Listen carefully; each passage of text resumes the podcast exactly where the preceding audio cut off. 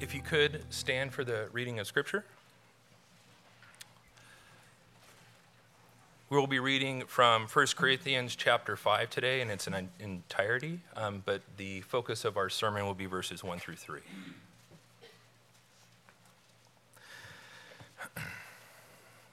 It is actually reported that there is immorality among you, an immorality of such a kind that does not exist even among the Gentiles, that someone has his father's wife. You have become arrogant and have not mourned instead, so that the one who has done this deed would be removed from your midst. For I, on my part, though absent in body but present in spirit, have already judged him who has committed this, as though I were present in the name of our Lord Jesus, when you are assembled, and I with you in spirit, with the power of our Lord Jesus. I have decided to deliver such a one to Satan for the destruction of his flesh, so that his spirit may be saved in the day of the Lord Jesus. Your boasting is not good. Do you not know that a little leaven leavens the whole lump of dough? Clean out the old leaven so that you may be a new lump, just as you are in fact unleavened. For Christ our Passover also has been sacrificed. Therefore, let us celebrate the feast, not with old leaven, nor with the leaven of malice and wickedness, but with the unleavened bread of sincerity and truth. I wrote you in my letter not to associate with immoral people. I did not at all mean with the immoral people of this world, or with the covetous, or and swindlers, or with idolaters, for then you would have to go out of the world. But actually, I wrote to you not to associate with any so called brother if he is an immoral person, or covetous, or an idolater, or a reviler, or a drunkard, or a swindler, not even to eat with such a one. For what have I to do with judging outsiders? Do you not know those who are, do you, you not judge those who are within the church? But those who are outside, God judges. Remove the wicked man from among yourselves. This ends the reading of God's word. Please be seated. Let's go once again before the Lord before we look to his word. Gracious Lord, as we come to this sobering text, we ask for the ministering of your Holy Spirit among and within us to remind us how important these things are. For me, by the power of your Spirit, to communicate the importance of these truths for the glory of your name, first and foremost, and the benefit of your people, and the salvation of the lost. In Christ's name, amen. If you're visiting with us, we welcome you, and I want you to understand that um, our general practice here is consecutive um, expository preaching. That is to go verse by verse, um, book by book, through the scriptures, which um, forces you um, to preach texts that you might be tempted um, to work around, to dodge, or to just flat out um, ignore. Um, you, you can't skip anything that way. That is, by way of true biblical exposition, um, including unpleasant texts like 1 Corinthians chapter 5, which we'll cover, by the way, in two parts.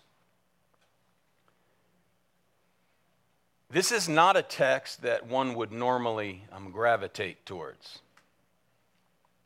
Can I get a witness? But this is an incredibly important passage, not to be overlooked.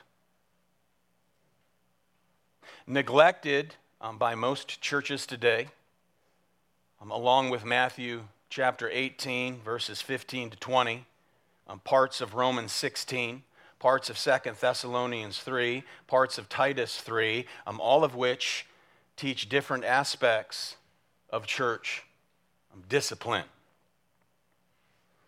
um, they're ignored because so many men who stand in places like this have bought into the tolerant spirit of the age.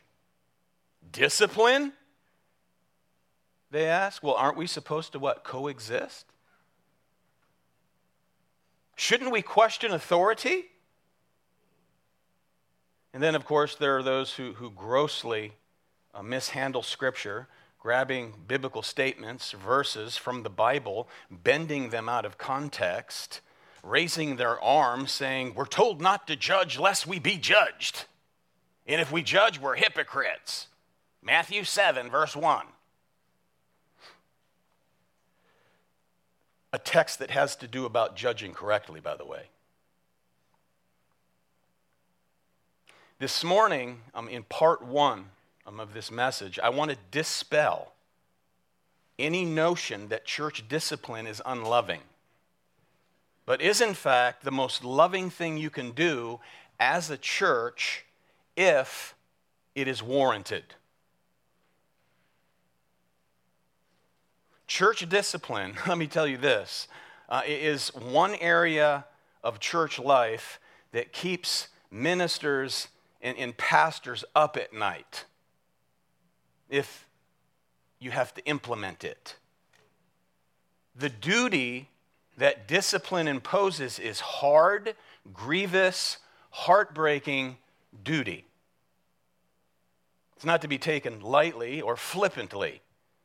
So, despite all of the difficulties associated with corporate church discipline, Christ commands it of his church. You know, the reformers considered church discipline to be one of the three marks of a true church, along with biblical exposition, teaching the whole counsel of God, and the exercise of the ordinances, the observance of ordinances, baptism, and the Lord's Supper. Those three things,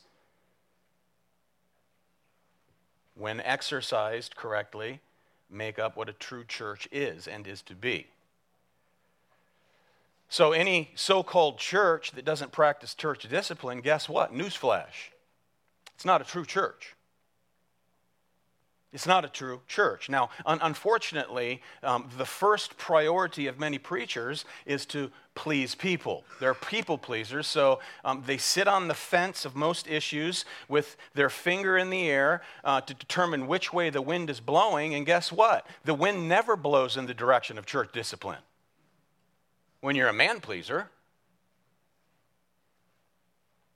And those many um, have become convinced that church discipline just it's not very nice. It's unkind. It hurts people's feelings. It's not loving. It's not gracious. It's, it's just plain cruel and harsh. Fearful as they are to pay the price for proclaiming the whole counsel of God.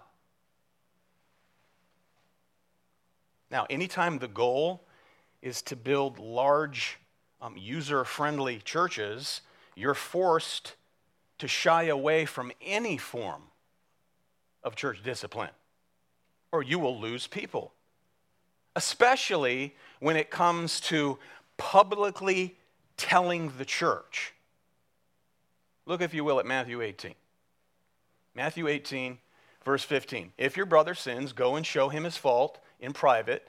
If he listens to you, you have won your brother. But if he does not listen to you, take one or two more with you, so that by the mouth of two or three witnesses, every fact may be confirmed. If he refuses to listen to them, tell it to the tell it to the church. And if he refuses to listen even to the church, let him be to you as a Gentile and tax collector. You know that God so hates divisiveness within the church? We're instructed in Titus 3, verse 10, to skip step three of church discipline. Reject a factious man after a first and second warning, knowing that such a man is perverted and is sinning, being self condemned. What does it say? Reject him. There have been men that have attended here, not members, but they've attended for some time, and you may wonder, I wonder whatever happened to that guy. That's what happened to some of those guys right there. They were divisive, and we rejected them. You know, both in the Old and New Testaments, excommunication was to be public. Now, we've had to publicly name people from the pulpit five times in 13 years. Not a pleasant duty. And it's not an overnight thing either. One guy we worked with for quite a while, until he was involved with felonious activity, we had to name him.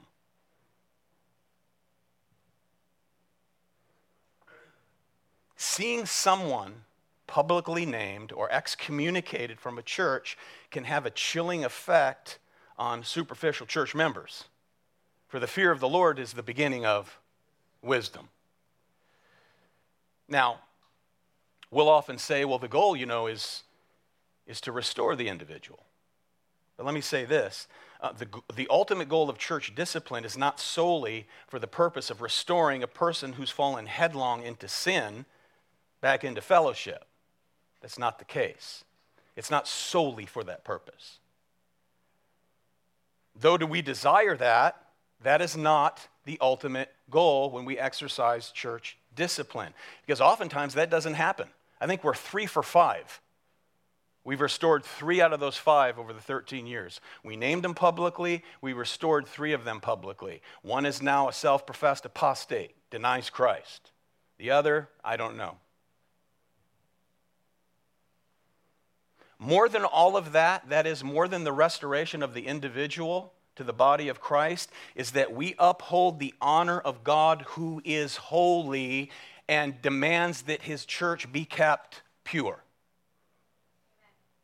That's the ultimate goal of church discipline.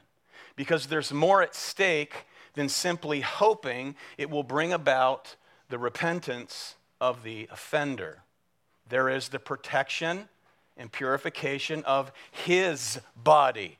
There is in view the witness of his church. Therefore, these instructions are for his church. It's his. It's his church.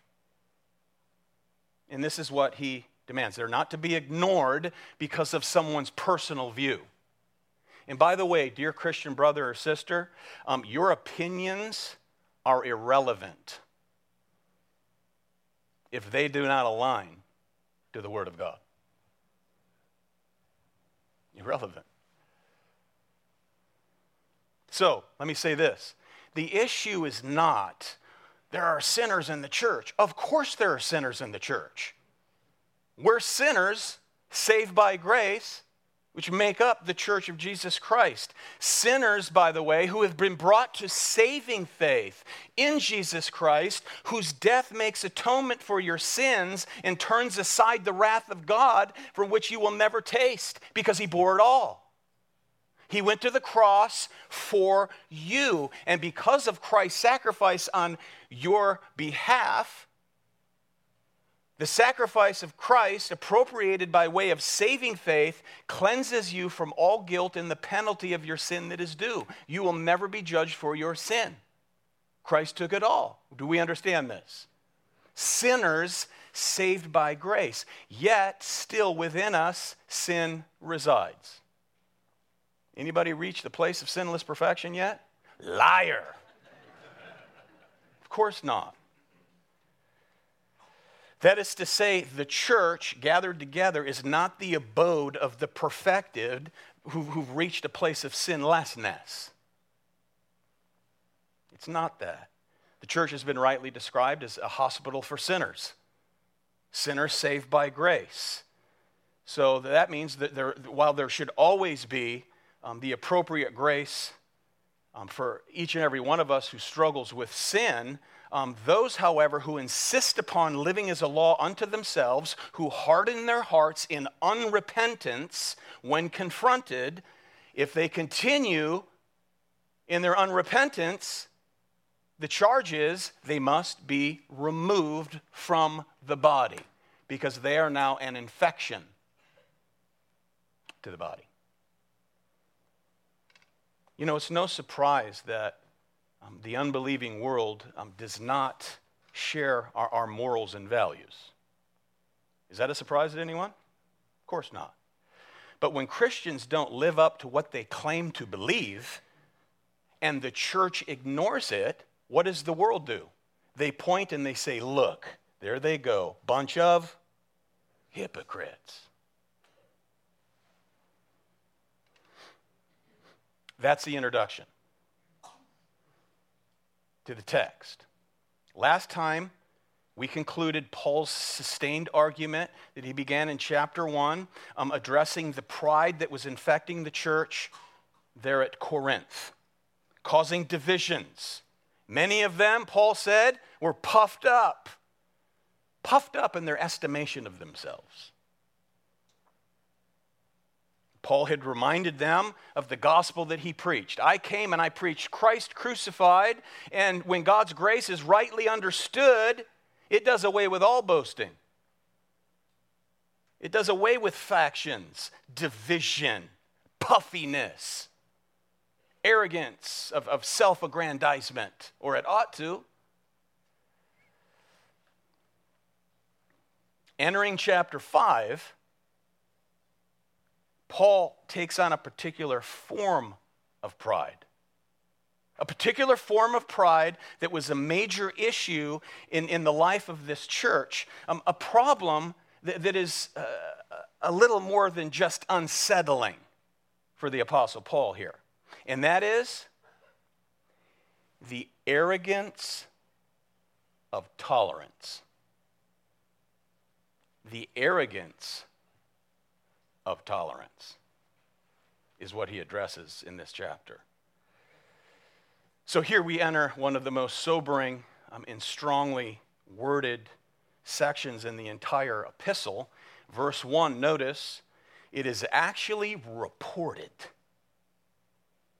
that there is immorality among you, and immorality of such a kind as does not even exist among the Gentiles, that someone has his father's wife.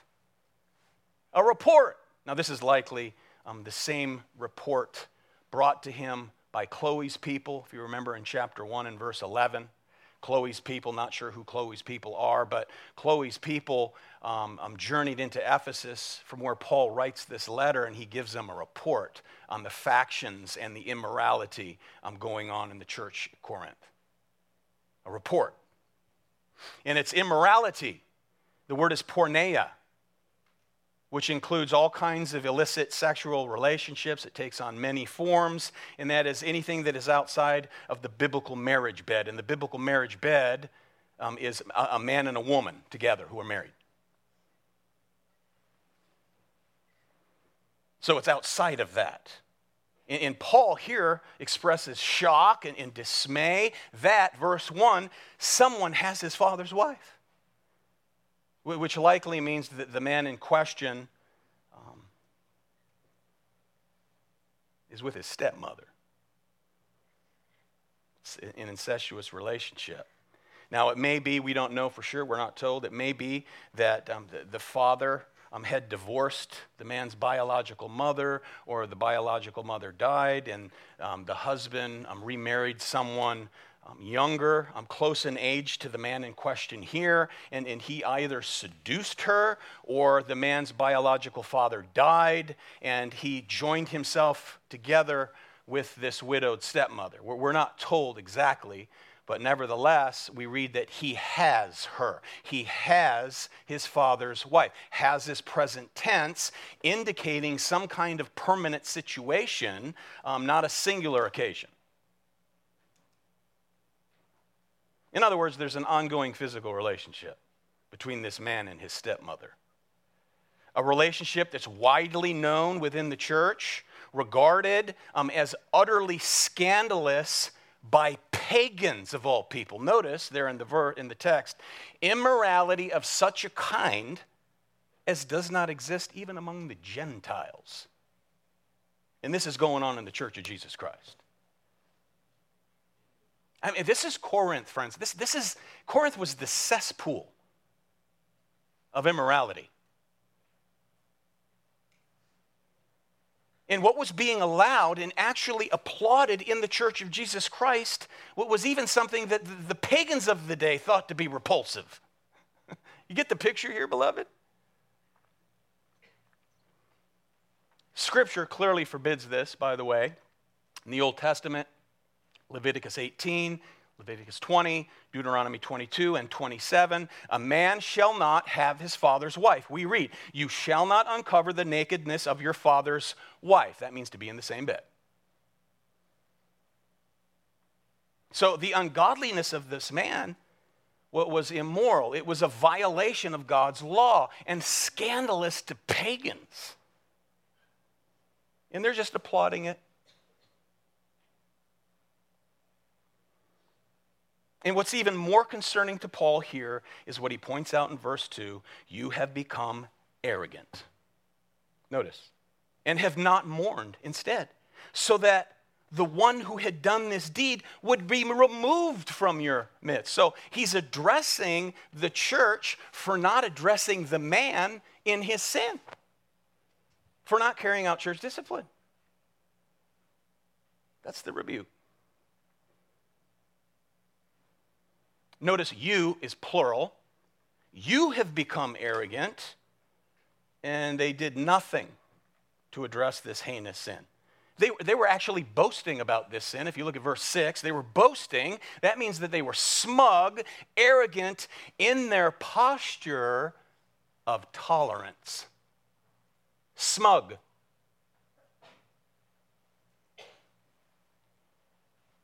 In their posture of tolerance. Proud, not to concern themselves with things like this. After all, who are we to judge? You know what that is? To have that mindset, that's arrogance, Paul says. That's arrogant. This was a corporate sin, a congregational sin, because of their failure to point it out. They just had a nonchalant attitude. Now, since the woman is not being addressed, did you notice that? It's obvious that she's not part of the church which means she's not a believer. Now, Paul will say, put the man out. He says nothing about the woman involved. So she's obviously not part of this church, not a believer. So here, this incestuous relationship, which was bad enough, um, far worse than that was their failure to act. Proud as they were about their tolerance. And they obviously didn't see things clearly, did they? They weren't looking through the gospel lens. They had bad theology and insufficient understanding of the gospel was blinding them to what was really at stake. The gospel was not being allowed to shape their lives.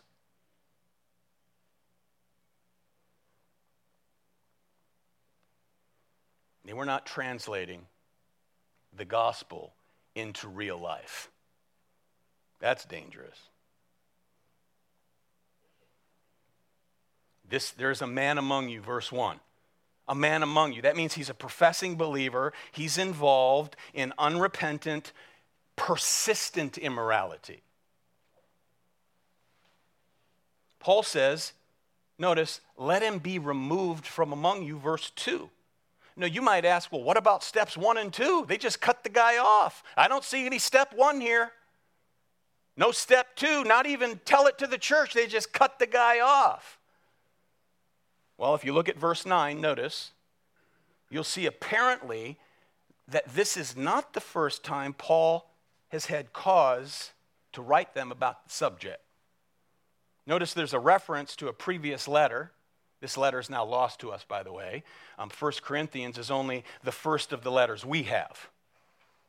There's another letter, apparently, a prior letter um, lost to us that the Corinthians had received. Notice he says, I wrote to you, I wrote to you not to associate with sexually immoral people. That is, anyone who bears the name Christian. Brother. And it's clear now that those earlier instructions have gone unheeded. They ignored Paul's instruction the apostle. Notice verse 2 the Corinthians were arrogant. What were they arrogant about, beloved? Quite simply, the porneia. They were arrogant about the porneia. They were accepting of the porneia, the immorality. This man and his sin had become a badge for their tolerance. Of their liberty, our freedom in Christ. We're forward thinking people, I'm sure they thought. You hear the echo of this, beloved, in our day? Do you hear this? Look how accepting we are. Look how non judgmental we are. Look how loving we are. Oh, we're so loving. Proud of themselves for being an affirming church. An affirming church. We affirm everyone no matter what they choose to do or who they choose to be. We affirm them all. We're charitable, we're, we're loving, we're tolerant, we're, we're progressive. Today's church, we're progressive. This is pride, puffed up. Pride inevitably leads to corruption within the church of Jesus Christ. They're always tied together. Pride and corruption go hand in hand. If you remember in Second Chronicles 26, we read that Hezekiah became proud in his heart and acted wickedly. Pride in the heart of the church. Now they act wickedly. They tolerate the immorality going on within the body of Jesus Christ. It's his body, his church. But Paul does no applauding here, beloved. Notice. He does not applaud them. He says the problem with all y'all is that you should have mourned. Okay? This man's sin, he says, you ought to have grieved over because it is an affront to holy God. An affront. Friends, if God Almighty declares something as sinful, we must not cultivate it. Amen? We must not feed into it regardless of cultural acceptance on that particular issue. Friends, in our day, let's, let's move up to our day. The more that our culture is bombarded with porneia, all forms of porneia, three things will inevitably occur. As it is bombarded with all forms of porneia, number one, it will become more and more culturally and socially accepted. That's the first thing. Number two is that Christians become less and less shocked by it. Anybody? It's less shocking to me, to be quite honest. That's why you got to be driven to the Word and driven by the Word so that there's some shock value left. The, the less that Christians are shocked, number three, is that the more vulnerable they are of accepting it. You get this? And soon thereafter, adopted social norms begin to threaten the purity of the church of the Lord Jesus Christ. Pride says, you know, we don't agree with those outdated commands of ancient scripture. We're so wise. Corruption says we don't use the word sin. Oh no. We affirm everyone's identity. We affirm how you feel. We're a loving church.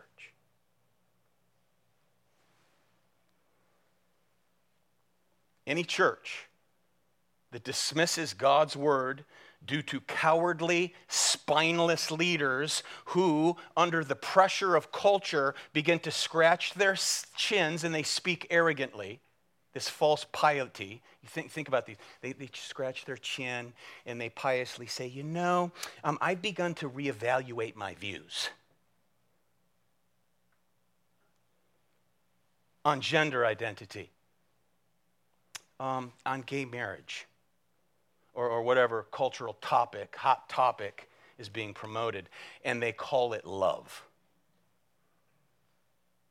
They call it being loving. That's not loving. That's not humility. That is puffed up arrogance, pride. in the heart of anyone who calls themselves a Christian.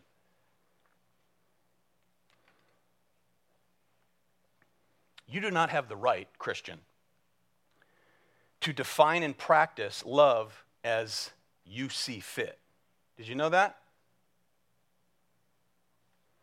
We define and we practice love as governed by the Word of God, not man. Not culture, not yourself, but the Word of God. Because any Christian who views themselves of having a more loving standard than God, that is arrogant pride. You're puffed up and you need to repent right now. Period.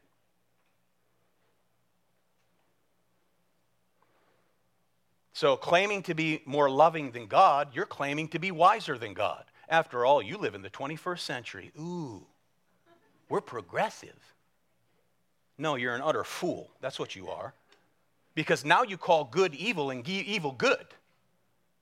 That's what fools do. And you try to justify it by saying, well, we as a church are more loving and accepting as the old church. Young people, young people, listen up.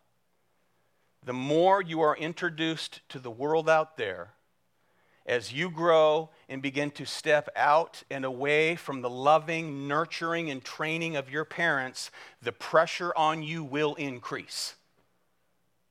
The pressure on you will increase to reshape your views on what is good and what is evil, what is true and what is false. And the temptation for you will be you want to be liked by culture. You want to be respected in a Christless world. So you will be tempted to, to leave a sound, gospel centered church and may dabble into some crazy false religion.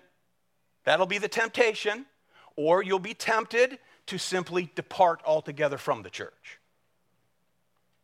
That will happen in your lives. Prepare yourselves now to stay rooted in the truth grounded in the gospel that your mom and dad and your pastor proclaim to you because it's his truth. Amen? You will be tempted. You will be tempted. Temptation is not a sin. So when you're pressed and you start to rethink things in your head, no one knows but you and the Lord, that's not sin in itself. We're tempted. Jesus was tempted. We're tempted. So therefore, run back to the truth and stand on it. Rest in it because you will be pressed. He'll hold you up. Cry for help to the Lord. Amen. You will be pressured. Who doesn't want to be liked? I have enough enemies and I don't even try. Some people may argue with that, but. now, friends, this, by the way, this is not a call to hate those out in the world who are opposed to God. Amen? Do we see this? Let's not miss this. Look at verse 9. Do you not know that the, un- oh, wrong chapter, verse 9. I wrote to you in my letter not to associate with immoral people. I did not at all mean with the immoral people of this world or with the covetous and swindlers or idolaters, for then you'd have to go out of the world. Why? They're everywhere. And by the way, you once were one of these when you get to chapter 6. But actually, I wrote to you not to associate with any so called brother if he is an immoral person, or covetous, or an idolater, or a reviler, or a drunkard, or a swindler, not even to eat with such a one. For what have I to do with judging outsiders? Do you not judge those who are within the church? Answer Of course you do. God judges those on the outside. Your duty is to make a right and proper judgment then. And I'm not talking about being nitpicky. We're talking about blatant, obvious, public sins like this. Amen? Do we have the distinctions down here? Nobody likes a nitpicker.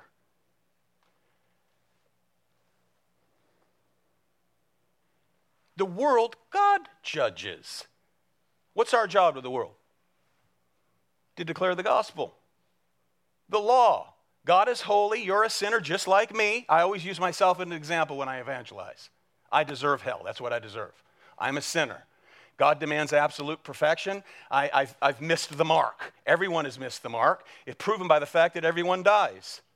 The wages of sin is death. It's appointed unto man once to die and then the judgment. You're going to be judged as God graves, not on a curve, but according to his holy, perfect standard, you'll miss the mark. And if you die outside of Christ, you must pay for your own sins. That's, that's eternal separation from the grace and the kindness and goodness of God to bear his wrath for eternity. So repent, call on the Lord Jesus Christ, who came down and upheld the law, laid down his life, was crucified, bore the wrath of God, was raised again the third day, ascended to the right hand of God the Father Almighty. Put your faith and trust in him by grace that's available, hopefully, at this moment, and you too shall be saved. That's our job. They're already judged. Anyone outside of Christ is already, the Gospel of John tells us what? Condemned. We declare the truth. So the context here, beloved, has to do um, with not affirming unrepentant sin within the church. We see this? See, if you think more about people in hurting their feelings than about God before whom the people are sinning, you got your categories all jacked up. You've completely, completely lost sight of the holiness of God. That's why we exercise church discipline. Five times in 13 years, that's a blessing. Amen? That's not a lot. Five times meaning publicly. Paul says, Look, you're all puffed up, you're arrogant, while you ought to have been mourning over this. And that should have resulted in the removal of this individual, excommunication of this man from the body of Christ. Because a little leaven leavens the whole lump. You know, gangrene, if it's not dealt with, will kill you. I grew up next to a lady, Mrs. Weber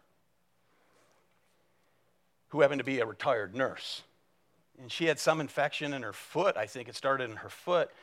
And, uh, you know, she had um, eventually gangrene, which was going to consume her body, so they had to cut her leg off at the knee. So the last years of Mrs. Weber, I remember, in her wheelchair, pushing herself around on one leg, doing the weeding in her garden and all that. Great lady, love her. She had gangrene. Look, gangrene is in the body here at Corinth, and peroxide and a band aid will not keep it from spreading. Got to be cut off. That's what he's after. Verse 2, remove him. Verse 7, clean out the old leaven. Verse 9, I wrote you not to associate. Verse 11, not even to eat with such a one. Verse 13, remove the wicked man from among yourselves. That's a very loving act for Christ. That's a very loving act for the body of Christ. And that's a very loving act to the offender with the hope of his repentance. Loving. This isn't some pagan we're talking about here, beloved. This is one who calls himself a brother brought to saving faith in Jesus Christ, cleansed from his sin, who refuses to obey Christ.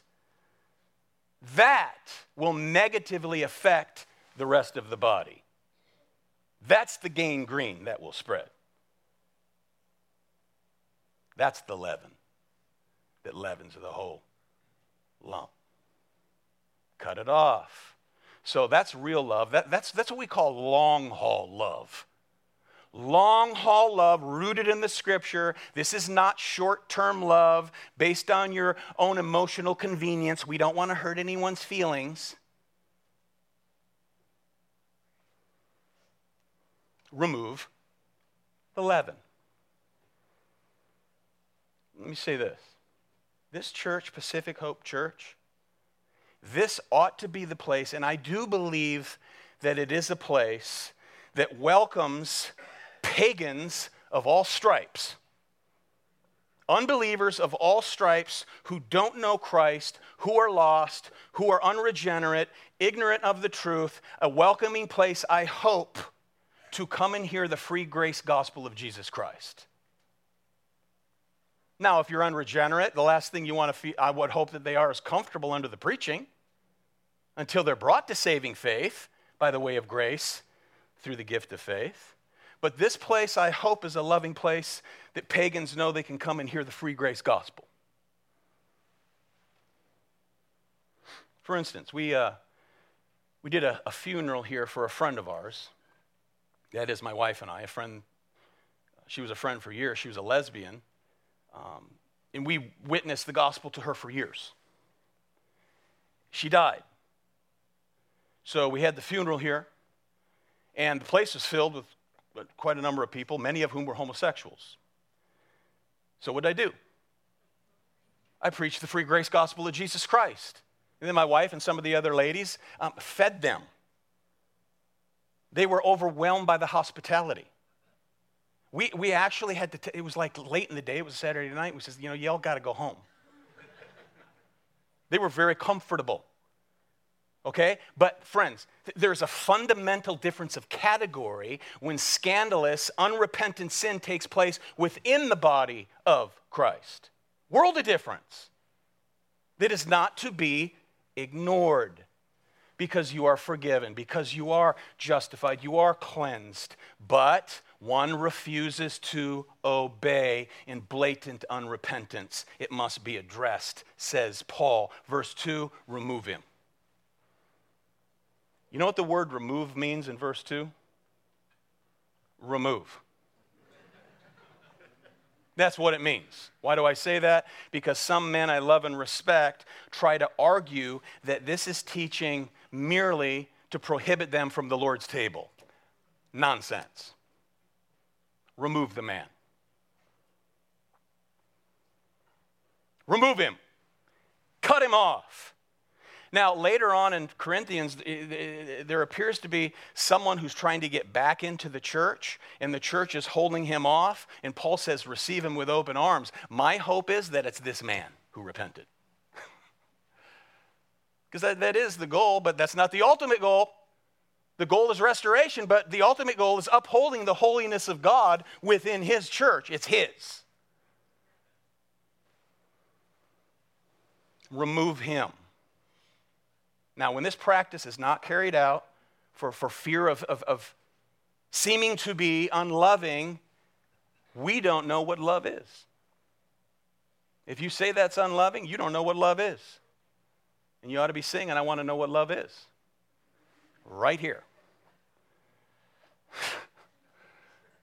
Somebody listens to rock and roll out there.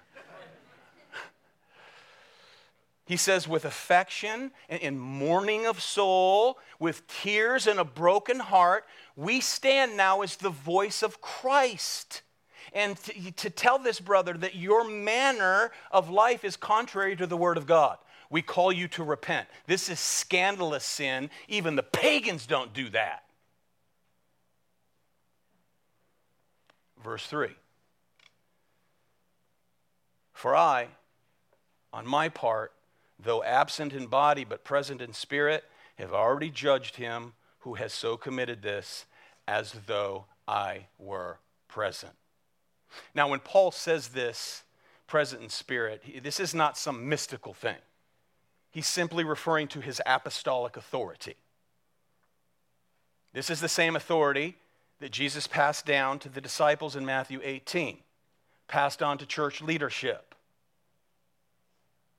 So this guy is already judged, and now he's to be turned outside and out from underneath the blessing and protection, protection of the church, to be thrown out into the world, to be cast out into the harsh, barren, desolate world. Next time, I turn him over to Satan. If you think this is tough, wait till we get to that.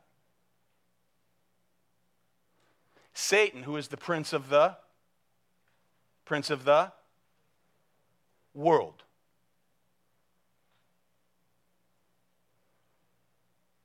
Striking.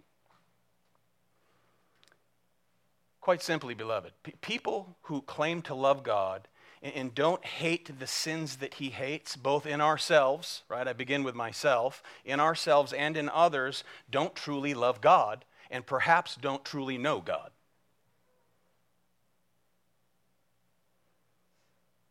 Therefore, the danger that discipline addresses here is a little leaven leavens the whole lump.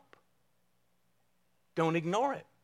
It leavens the whole lump. Gangrene will spread. So, difficult as it is to carry out church discipline, whenever there is persistent unrepentance and we act on it, that is indeed an act of love. An act of love for Christ, His church, and the person who's the offender.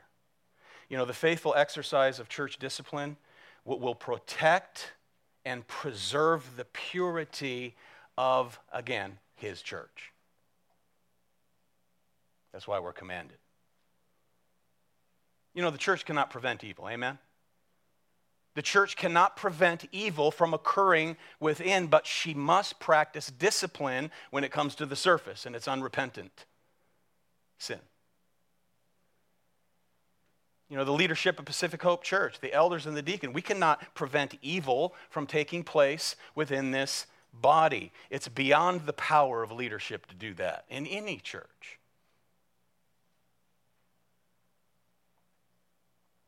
When it comes to the surface and it's not repented of, it must be addressed. Many times we, we deal with things and people who are in some blatant sin, dealing with someone right now, and you don't know about it yet. And hopefully you won't have to know about it because the goal is with the hope of their what? We read it in Matthew 18 repentance. And then the instruction is don't even eat with them. You don't act like everything's all right once you name someone. You don't just act like everything's okay. Now, if you do get together, you address the situation, you address their unrepentance with the hope of what? Gaining them back. That's why you tell the church when it comes to that point. Then the church goes after them because they've been dodging leadership for three years, perhaps.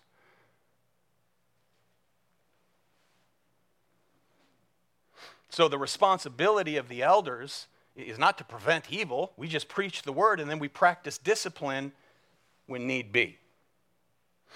Or our testimony will go. That is the church's testimony.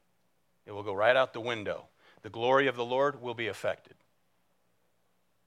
Do we see this, beloved? Sobering.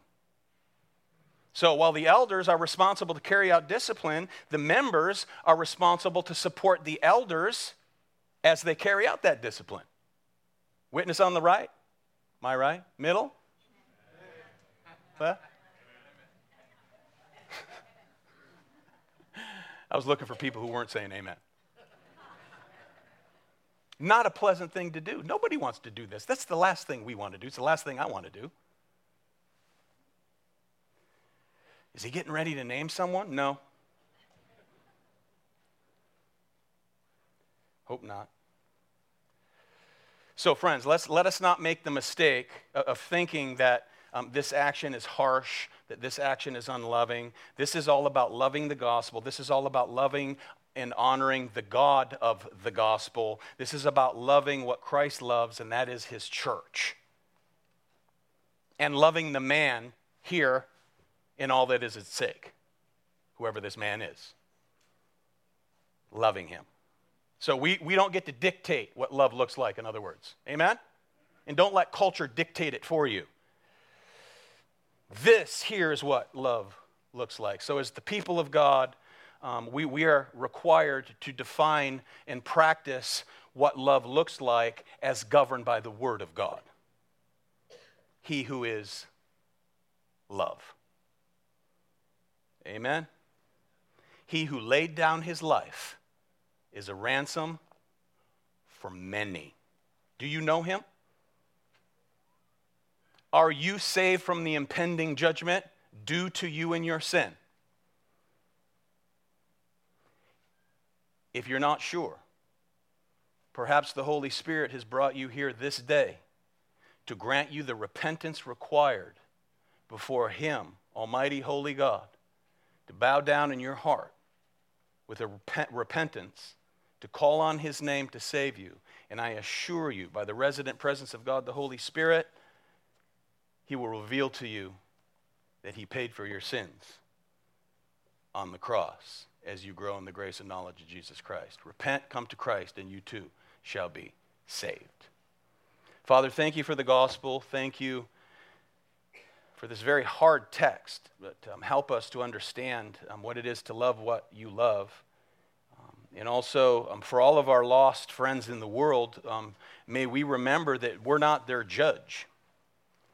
We're ambassadors for Christ to bring to them the glorious truth of free gospel grace, to simply declare it, to pray, to move on.